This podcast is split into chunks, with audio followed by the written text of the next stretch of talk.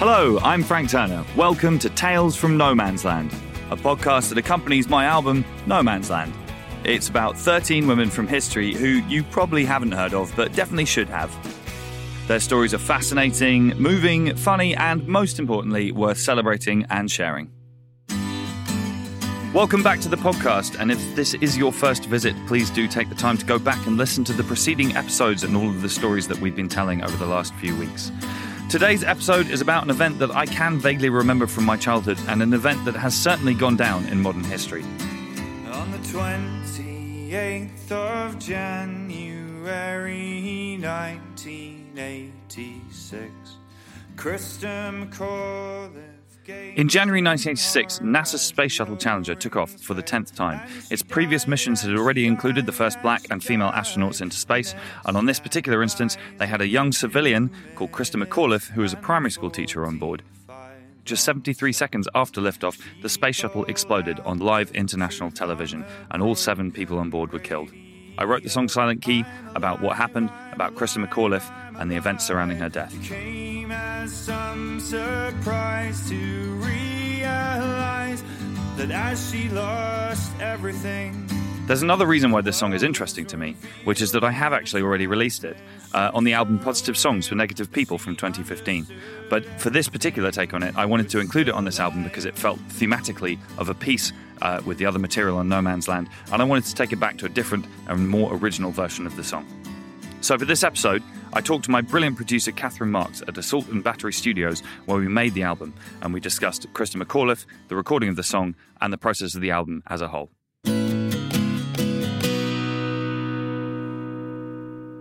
Today, I am sat in the live room of Assault and Battery Studios in northwest London, and I'm sat across from the wonderful Catherine Marks. Hello. Um, and Catherine uh, was the producer for the album No Man's Land. So today we're going to talk about the song Silent Key, but we're also going to talk more broadly about the album as a whole and about the process of making it and the personnel, the philosophy, and all that kind of business, and really get into the details on that. So thanks for being on the podcast. Thank you for having me. I, do I have to talk you into this, or were you right? I think you were right with it. yeah, I was pretty happy about doing Okay, this. You you always make out like you don't want to do podcast stuff, and then you're in like Flynn.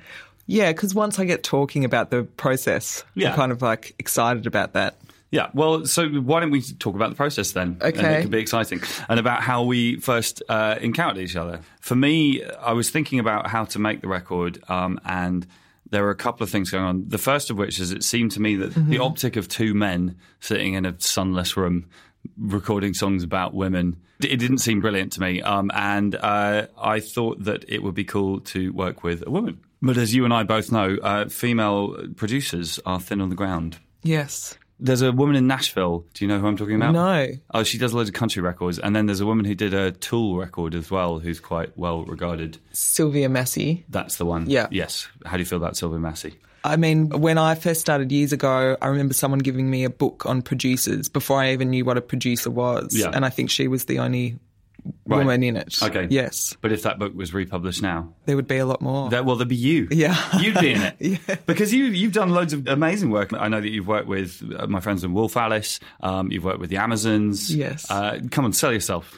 oh, man. No, I saw that you had it written down on a piece of paper. well, I'm just I'm testing you now. Uh, yeah, so Wolf Alice Falls, uh, the Amazons, the Big Moon, uh, Manchester Orchestra, Frank Carter and the Rattlesnakes, Yeah. Palace, Palace. Okay. uh, and Frank Turner. And Frank Turner. Yeah. Yeah. So I sort of sent word to my label that I was interested in working with film producer. A couple of names came up. Your name was at the top of the list, not least because you work here at Assault and Battery in uh, Willesden. How long have you been here? I mean, this is where I first started, Right. like 14 years ago. Okay. And you've got your little layer downstairs. Yes, my little cupboard. Yeah. It's very nice. It is too. Yeah, where I mixed the album. Yes, and we did we did some vocals and guitars and stuff down there Yes. as well. But we did most of it up here in this main room. But um, but yeah, so we and then we got on the phone with each other in the way that record labels do. Yeah. And you were in Australia. I was. I actually remember the conversation really well because I had sort of no background on what the record was. All I understood was there was a podcast involved with it. Right. Um, I hadn't been sent the demos, so I hadn't heard anything. I just heard of you and heard that you were an amazing artist and an amazing person to work. Who told you that? I. I asked around. Okay, right. Oh God, that's terrifying. we had a good chat. We got on well. Yeah. yeah. You thought you were being asked to like record a podcast. Yeah. and this was possibly beneath your skill set. no, no, I was just confused as why me when it was about sort of amazing women. I wasn't quite sure what my role would be. For me, that conversation was really important because we did chat for a while. Yeah. It was late at night there, early in the morning here, Yeah. presumably, and we were able just to chat freely about stuff. I was a, perhaps a little bit dubious. It- again, this was all before I spoke to you that it was like it was an all female thing. But again, once we started talking, and then there was clearly that the chemistry, and we were able Yeah. to be candid and communicate Yeah. quite freely. Then yes, I was excited about the possibility Yeah. of working with you. It had nothing to do with the subject matter. It was more about your creative mind Sure. and getting into a Yeah. room with you. well, how did you feel about the the overarching concept? I was really excited about it. The way I interpreted what you had said was basically I've kind of run out of things to write about. I also re- I also really love history and it Yeah. sort of started with one and then it, that got you interested in another and it, it sort of snowballed. Yes. Yeah, totally. I mean, I, I didn't sit down to write a record about women. I just sort of had one that was in that vein, and then another, and then another. I think it's an inadvertent theme. I don't think it Yeah. was a specific There was there was definitely a moment about halfway through the writing process where I kind of started seeking out people to write Yeah. about that fit the theme, but it, it wasn't like I came up with the theme first and then sat down to write. There are potential awkwardnesses in politics and this kind of thing involved in, as we know, me as a, a white man making a record about women um, and sometimes singing the first person, all this kind of thing. And I remember we talked that through, and you were um, refreshingly pro everything. Yeah, I was no, I was excited about it because also I didn't know about any of the women. I thought I would learn something. But also you said I want a female producer, but it's not just because you're a female producer. I Sure. actually really like Yeah, well, I think that's really important to me because the, so the next part of the process was putting together musicians to play. Um, you know, I played everything that I can play, but we had other players in to play, you know, drums and upright bass and piano and accordion and strings and all this kind of thing. Again, I mean, first of all, I'd sort of taken the decision that I wasn't going to make this record with the Sleeping Souls, as much as I love them and they're amazing and long may they prosper and we all play together for many years, etc., etc. But you know, partly uh, for the same reason I want to work with a female producer, working with a female band seemed kind of cool to me. But also, and this is really important to me, is that the most important thing isn't the gender issue; it's the skill. Do you know what I mean? And like, I think that you're an amazing producer. thank you. and I think that you really took a lot of these songs in ways that I wasn't expecting. And um, Really? yeah. I think you helped push them. Okay, but there's definite examples of songs that have ended up in different places from where I thought they were going to be. A silent key. Uh, Silent Key being quite a good example, Yeah. which is why we're here. Yeah. because Silent Key, uh, Silent Key's in some ways one of the odd one out songs on the record, in the sense that it's a song that I've recorded and released in a different version on a previous record, Positive Songs, back in 2015. And I do remember at the beginning of the session, I, you know, we had 13 songs to do and not masses of time. And I sort of said, if any song's going to fall off the edge of the radar here for time reasons, it should probably be Silent Key because it's already out there. yeah. And I seem to remember you after we got into the demo stage of things kind of going, no way Yeah. that song stays. Yeah, that was one of my favorites. I think weirdly because that was uh, one of the ones where I suddenly had big ideas. Yeah. Whereas the other ones felt like we were sort of modestly producing them, Sure. nakedly producing them. Yeah, just kind of putting together fair copies, as Yeah. it were. So, for those who don't know, just incidentally, a producer, a record producer, Mm-hmm. such as you are, how would you describe your role? Well, you said you've got a good metaphor. I do. It's Mr. Miyagi Ah, from Karate Kid. yes. So he doesn't actually fight. Yeah. Do you know what I mean? He doesn't fight Daniel, and he doesn't actually do the fighting. Yeah. But he guides him through the process. Yeah. You're like the sensei. Like. Mind control. Yeah, and, you, and essentially, the, I would say the producer's role is to get the best out of the musician in front of them. Absolutely. I Yeah. would say that as well. And through whatever means, kind yeah, of. completely. So it's not like you know you're not writing the songs, you're not playing on the songs, No. but this album would not sound how it does if you hadn't been sitting in the chair in there. Yeah. I think I think it's your you adapt your role depending on the artist that you're Sure. working with and Yeah. what they need. Yeah. And you're you were less about sort of emotional hand holding and more about getting you to not be so bloody perfect. Well, But although you love like you love all that stuff as well. You love Yeah, yeah, things yeah, to kind of have feeling and and and I think rawness. the, and the nitty gritty of it is just take by take. Just you know, I'll do a take of whatever it is, guitar, vocal, and you kind of go, well, why not try it like this, or why not push this angle of it, and trying to bring out different elements from the basic ingredients. Yeah, but also I think it's uh, us kind of being uh, able to bounce ideas off each other Sure. and to kind of slowly massage the songs into kind of Yeah. where they ended up. And Yeah. it's and sometimes it was us trying things and not really having a clear sense, but Of just what's going to happen? yeah.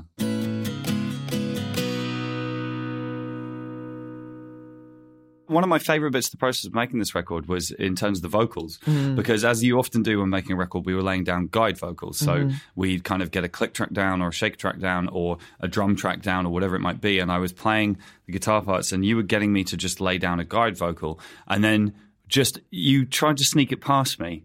There was one song we were doing where I'd laid down a guide vocal and you were like, yeah, I just wanted to redo just one or two bits of this guide vocal. And I'm thinking, why? I mean, it's just a guide, it's a scratch, you know? And then I realized suddenly that you were actually doing vocal takes Yeah. and trying to not tell me.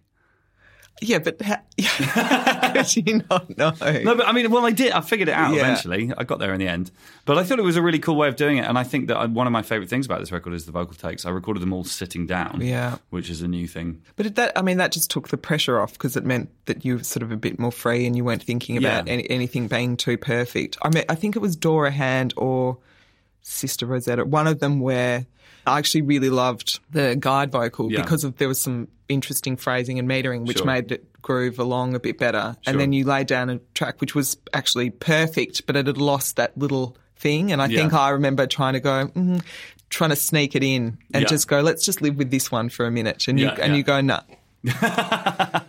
We're both quite strong headed Yeah, in the studio. But it was cool. And there was a moment I remember as well of you sitting there saying, um, Tell me a story. I think it might have been the line. The first sort of take, you were like, "I'm. You're not telling me a story right now. You know, I'm Ah, not. I yeah. don't feel like I'm kind of learning what you have to say. Yeah. you're just kind of blaring it out, and and and that was really interesting to me. And we kind of went backwards and forwards on that one a bit. Given the nature of the record, it was a good approach to do it as a storytelling performance as well as Yeah. writing. Having your voice really close and Yeah. personal and Yeah, and sit, just sitting in a little booth. yeah. So uh, with Silent Key, I wanted to just pull out some guitars because, as mentioned, there was an earlier version of this song. But the funny thing is that I actually wrote it in the way that it is on this album. The song is in open G tuning on the guitar, which the open strings make a chord, which is very nice. Um, and I don't really play in open tunings very often. And I remember being in the backstage of a venue in Flagstaff, Arizona. For some reason, I remember that. But in in like 2013, probably 2014, somewhere around there and messing around with this little riff, which was sending dyads, he said, using a word that he almost knows what it means, um, which just goes.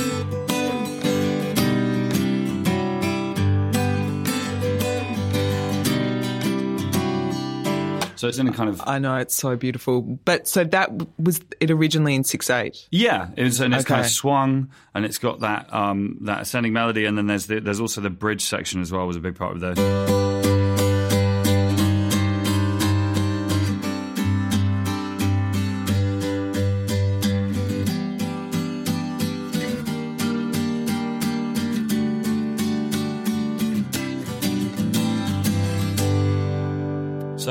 So I had these components, and this is an interesting thing, just in terms of like the work that the Sleeping Souls and I do in messing a tune around. So the album Positive Songs was a record that we actually cut largely live um, because we'd spent eighteen months playing the songs through on the road, which was extremely trying in places, but it was really good. And we- and, and by time we'd finished messing around with it, so I'm now picking up my second guitar of the day, uh-huh. um, and it, we're now in uh, standard tuning in E major, which uh, makes it slightly higher, which means you push your voice a bit more, and it's.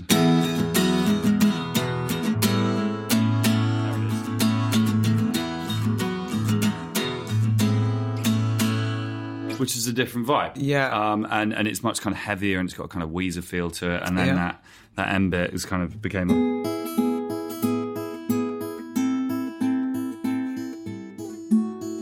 And on from there. So Yeah. it's in a different key, it's in a different time signature, it's got a different feel. Yeah, and, and so that went out on Positive Songs, and, and you know, very pleased with it. I am too. But it was kind of fun when I was going through the material for this record to think, well, thematically that song fits. Mm-hmm. Do you know what I mean? It is about a female historical figure who we will talk about in a minute once we've finished nerding out about studio stuff.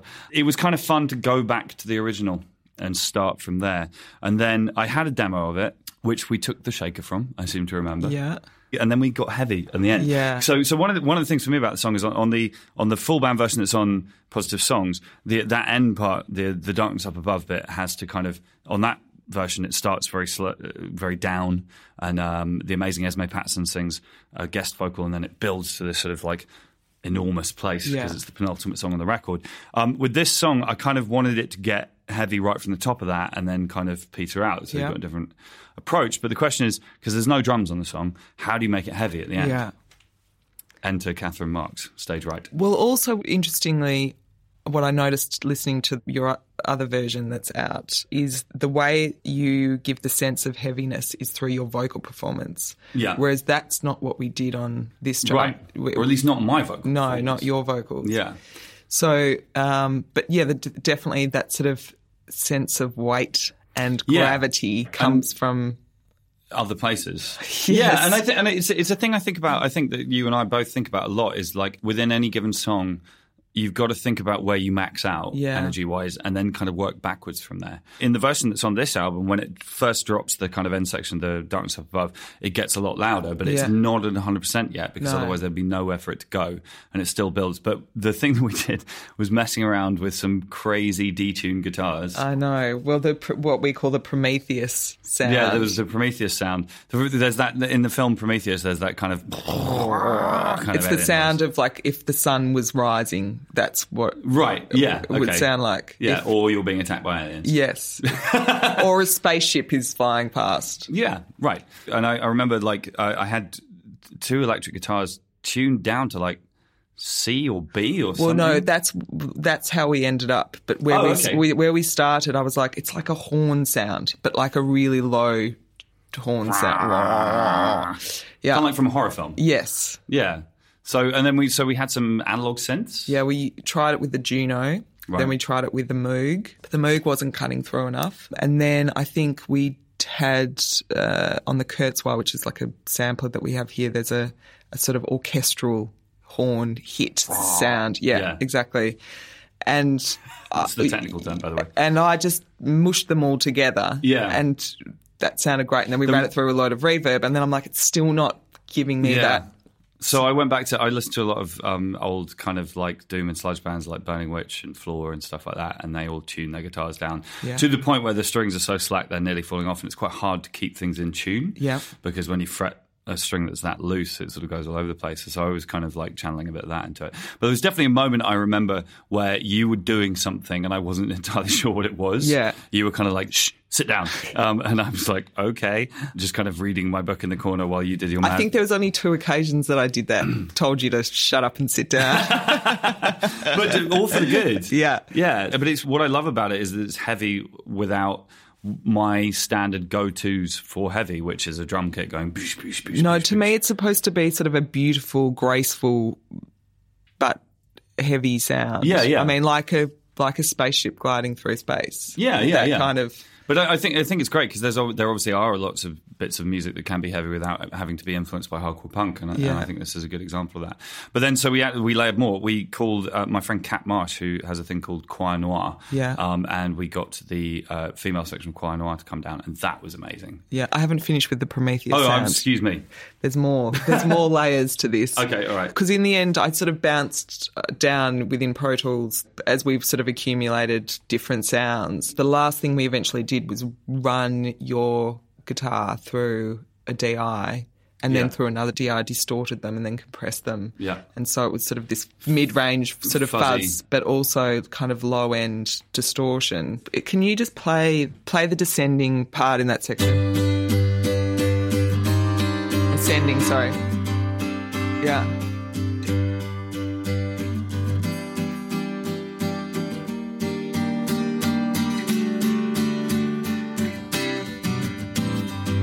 Now there's there's two things that are just playing the first note or the root notes. Yeah, yeah. Oh, and they're, they're panned left and right. Yeah. There's a bit. There's a guitar that just goes, Yeah.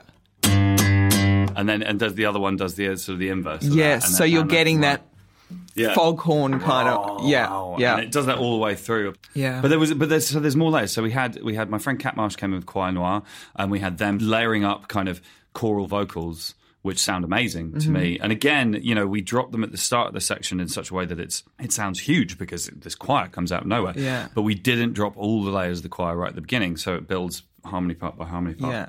No, that that's really beautiful, and they Yeah. sound like angels, which kind of Yeah, and I seem to remember you and I standing in the in the booth, kind of jumping up and down and Yeah. being excited while they were doing the t- the first take. Pretty Yeah. much, this is it. This is the one. The other thing, uh, continuing to build through the track, is we did that thing. You played an effects unit on my voice like it was an instrument on this song, or an effects chain. You set up my vocal. Oh take. yeah, that's the other time I told you to sit down and shut yeah, up. same song. Yeah. It so it was almost like I wanted your vocal to sound like a sonar or through a radio and the sort of distant Yeah. echo of a radio signal. Sure. So I ran it through a kind of tape delay So you had a whole bunch of stuff laid out on the Yeah. side, and you were playing it kind of live Yeah. through the track, which was amazing. I've never really seen Yeah. that done before. But you'd pretty much categorically said, I don't want any reverb or delay on my vocal. And I was like, sit down. Let me just do this. Yeah. But it's in there subtly. And then, and then it's sort of the delay and the reverb, it's sort of performed throughout the song, which kind of gives it. Uh, the first half of the song, a kind of more movement, Sure. rather than it being a static kind of vocal Right. performance. Well, and then so just going through the, the last two elements. First of all, you mentioned sonar there. I do remember that you wanted a ping, a Yeah. sonar ping, and I think we spent about half a day going through every possible sound on every synthesizer Yeah. or synthesizer patch available to us in this very top of the range studio. And it was one of those moments in the studio where you think you're losing your mind. It was like boom, and you're like, mm, no, I'm like, boom, and you're like, maybe, note that one down. Boom. But And did it? like, no, did not it? It didn't even go on that song, did it? It went on. it's, it's in the second verse. oh, okay. There's, a, there's definitely a and that a would have and that would have been like a very short decay on a Yes. Juno. I seem to remember going slightly mad through that that bit of the process. Which is amazing considering we didn't spend that long recording the entire record. Like Yeah. that we it was a sort of very concentrated About two weeks all in. Yeah. The final component for this song was the string arrangement. So Mm-hmm. I had a basic kind of paddy strings going on in the demo. I knew I wanted a more involved part, and I called Matt Nasir from Sleeping Souls. And this was the thing actually. So we we talked about having an all female cast for the recording. There Mm-hmm. were two exceptions to that. One of whom was Cecil, who was engineering, and one of them was Matt writing the strings part. And that's fine. I didn't. It didn't need to be a militant thing. It doesn't invalidate the record. Yeah. Um, but uh, so Matt wrote this amazing string part, um, and then we got um, Anna Jenkins uh, and Joe Silverstone, who played on loads of my records, came in and tracked the strings parts. And my mum said that uh, the string arrangement at the beginning of this song was her favourite bit of the album. of a silent key. Yeah, yeah. And I was like, but screw the rest of it. Yeah, right. what about the Prometheus section? What about the Prometheus sound?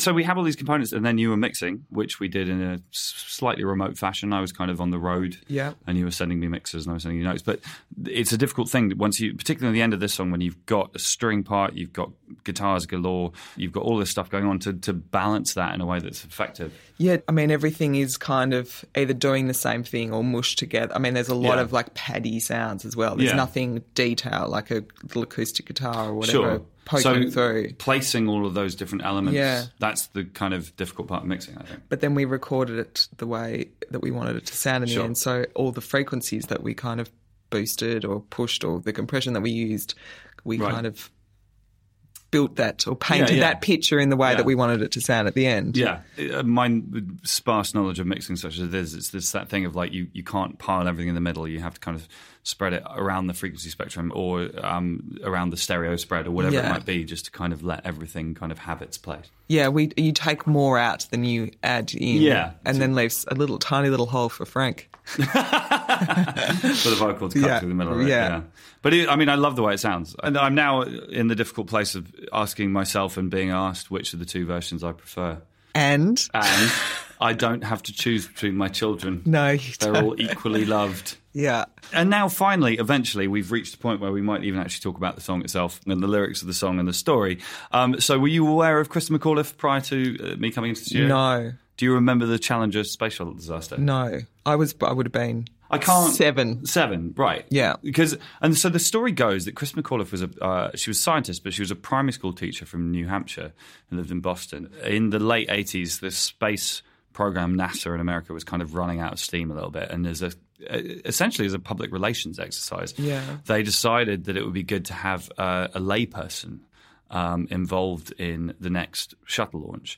Um, and indeed, they went with a primary school teacher in order to interest the children of the world in space. They got Chris McAuliffe. She spent ages training. There was this huge PR campaign about it. And then on the morning of the 28th of January 1986, as the song says, uh, the shuttle took off and. Um, as it was leaving the atmosphere on live television, it exploded.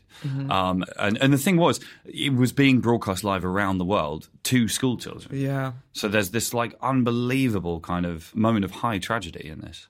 And I can't quite remember if I can remember it, if I can remember remembering it, but I was definitely kind of aware of it as a kid. The thing for me in terms of writing the song, and obviously this falls outside of the strict remit of writing the rest of the record because I wrote this song in probably 2013, 2014 when I was working on the material for Positive Songs. But I I remember I'd had a note in my notebook for ages that just said Christa McAuliffe because I thought it was that there was a song in there somewhere. Um, and I was reading about it, and the thing was is that they, uh, well, they probably ascertained that um, what happened was the O rings, which are kind of like Yeah. sealant, kind of rubber sealant rings, were not properly in place, and some fuel got into a place it was supposed to be. I actually read on the internet that it had something to do with the temperature on that particular day. It was too cold prior to launch. Right. Okay. So that they'd sort of shrunk or something. Yeah, exactly. Yeah, but so the O- the O rings failed, um, and the the shuttle exploded. The sparking off point of writing a song about it for me was the fact that I read somewhere that from the machinery uh, they had monitoring the flight, Yeah. they figured out the crew didn't die at the explosion; they died on impact in the sea, which is an awful, awful thing. I remember when I was younger, I had a moment in my head where I was thinking about trying to write either a song or, or a play. I've never written a play. I don't know if I'll ever write a play, but like about people on the you know the upper floors of the World Trade Center. It Trade wouldn't Center. surprise me if you wrote a play. I'd need to get, learn more about drama. But you know, there was the, the people on the upper floors of the World Trade Center Yeah. had whatever it was, like an hour and ten minutes between the first crash and then the building collapsing, and there's just this sort of, you know, what on earth is it like to be there to know that you're going to die immediately and that there's nothing you can do? And what would you say and what would you think and what would you um, what would you try and do? Now, the thing is, um, uh, the report into uh, the disaster said that the crew were unconscious during the fall. Right. So the song is a flight of fancy. And I did read somewhere that there's even some dispute about whether or not they were still alive at all. So, what made you pick Christa out of Because, it? because she was a layperson, because Right. she wasn't uh, trained. I mean, Yeah. you know, she would have been the first teacher in space. Yeah, and the, fir- the first kind of, I mean, I guess non-astronaut, I suppose, Yeah. and the other people who are on the spacecraft are equally as deserving of commemoration. Mm-hmm. But there is a certain kind of poignancy to her passing specifically. Um, so in writing the song, it's not. This isn't strictly a piece of history in a way because it's quite fancy. Now, I didn't know this until yesterday. I love this. Tell us the story. So obviously, I knew that I was doing this podcast in New York with a friend, and I was uh, telling him, I was like, "It's this is an amazing, amazing story. I need to find out uh, who this boy is." Anyway, I was explaining four-year-old kid. This four-year-old kid. Anyway, I was explaining that Christa McAuliffe was going to be the first teacher in space, and the spaceship exploded, or the rocket exploded just after launch. As it descended to Earth, she was still alive. Communicated with this small boy. In Hampshire. in England. Hampshire. Yeah. Um, and I must find out who this boy is. And I was searching, googling the internet, Kristen McAuliffe and four-year-old boy. I'm like, and he's like, wow, this is amazing. Has anyone ever written a song about it before? And I'm like, no, not not except for Frank. And then of course, there's been movies about it, but no Sure. mention of this four-year-old boy. No mention of the four-year-old boy. There is a reason for that. and I texted you and I said, what is the name of the small boy? And I said, Francis Turner, as I would have been known at the time. I'm absolutely devastated that that's not a true story. No, well, well, I mean, it, so it is. Obviously, we're now in the realm of imaginative fiction. Yeah. Because this was the other thing. The title of the song, "A Silent Key," in a ham radio amateur network, which I think was a bigger thing before the internet. Should we say? Yes. Um, uh, it's in the latest season of, of Stranger Things. They have a lot of ham radio A silent key is the name that you give to somebody who was part of the network who goes silent. Oh, yeah, that- I was and drops out of the network for unknown reasons. So Christa was the silent key. Well, in in the fictional story that I'm telling. it could have happened. There's no way to prove. Well, this is where we have to be a little bit careful because Okay. I, something I discovered after I'd written the song and released the song the first time around was that a particularly vile American tabloid put out a hoax story that somebody somewhere had a recording of a final transmission from the Challenger crew. Oh, okay. And not only was it kind of unpleasant and exploitative, but it had really upset a lot of the families, and it wasn't true. Yeah. Um, and I then I was quite conflicted at that point because I wasn't aware of this. I wasn't trying to refer to this. I wasn't trying in any way to suggest that that was true. And it it puts me in quite a difficult position as a writer because you know that that isn't what I was going for. But obviously, on paper, I've done a very similar thing with the song. I guess the one thing I would say is that I hope. That it's clear that the song is a piece of imaginative fiction, as I say. and also it's a it's a beautiful idea that Yeah. that she was able to communicate. You know, Yeah. Well, and the, the hardest, well, funnily enough, what I thought was going to be the hardest part of writing the song. So I got all the way to lyrically to the the moment before the end, the play out section, and it's you know, and Christa says, I was like, well, this whole song is about what would you think if you knew you had a couple of minutes left to live, um, and you were hurtling towards Earth, and you could see the world rising up to meet you, what would you think? What would your insight be? And I thought, well, th- this has got to be pretty good. you know, I can't just have something, as some damp squib at the end of the song. And I thought to myself, this is going to take forever to get this right because it has to be perfect. Yeah. And then my most creative place, historically, you're going to laugh, is the shower um, for reasons I'm not entirely sure about. But I went and had a shower, and then it just came to me, the whole thing, in about two minutes. The darkness up above, lend me on like unrequited love. All the things I need were down here in the deep blue sea. And it's it's not a coherent piece of like philosophical statement necessarily, but it's there's a gist to it. yeah. The last little bit at the end, though, that's from the point of view of Of, of the, boy, yeah, of me. Yes. At four, at four years old, I heard the truth on my radio, so now I keep a moment silence for my moment for, for my silent key. Yeah. And the point there, and indeed of the whole song, and this is where I hopefully put some clear water between myself and, and tabloid journalism, is that it's supposed to be a respectful piece. Yeah. Do you know what I mean? And the idea is that we keep a moment silence. I don't think there's any any comparison. I think it. Okay. it, it well, is- I'm glad it- because it does worry me. Yeah, it shouldn't. I think it's a beautiful piece of art in itself, and the story is like a lovely piece of fiction based on something that, that, really actually did happened. actually happen. Yeah. Well, and I mean, it's you know, uh, Christa is one of the again one of the better known people that I've written on the about on the record. But it's as as a piece of tribute to somebody who, who let's let's be honest, lost her life in noble public service. Yeah. I, you know, I'm, I, I think the space program is a good thing that human beings have done, generally speaking, um, and I think that she was trying to contribute to it. Yeah. And that's worthy of commemoration. An absolute tragedy, but Yeah, uh, well, it's something that begs to have a song written about. yeah, I think the song is beautiful.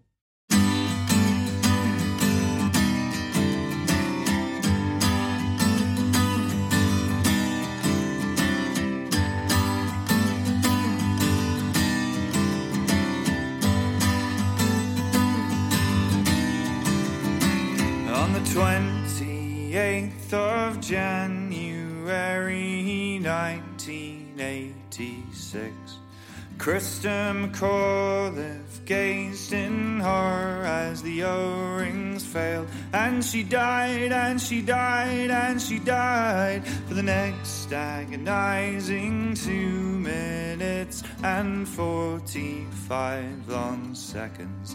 She called out the truth on her broken radio. I'm alive, I'm alive, I'm alive. Came as some surprise to realize that as she lost everything, the world was revealed in a transmission so real that she understood everything was still alive.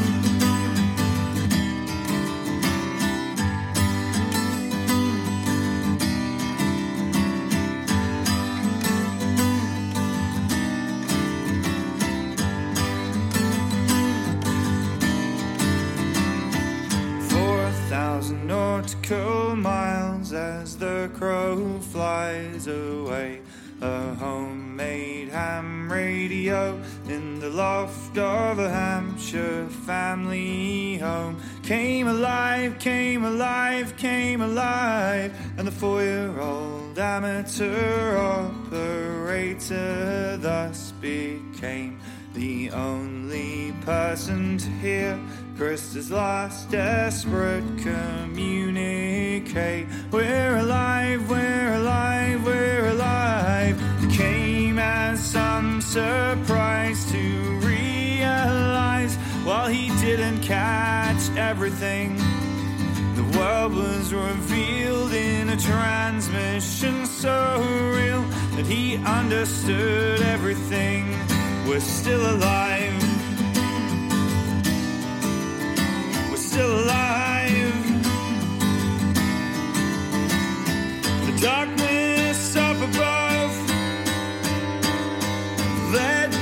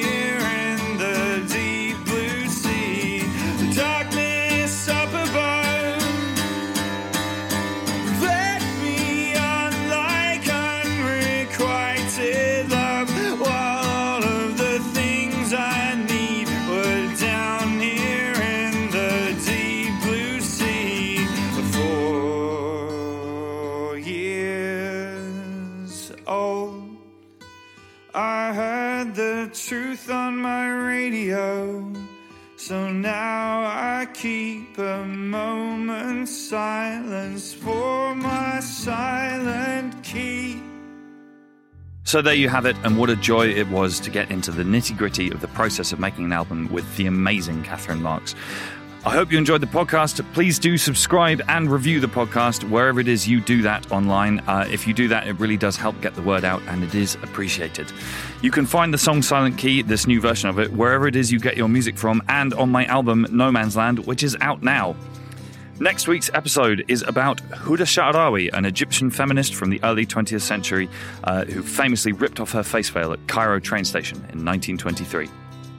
This episode of Tales from No Man's Land was produced by Haley Clark. The executive producer was Peggy Sutton. Additional production was done by Richie Kennedy, Paul Smith, Steve Ackerman, Josh Gibbs, and Charlie Caplow. Tales from No Man's Land is produced by me, Frank Turner, Extra Mile Recordings, and something else.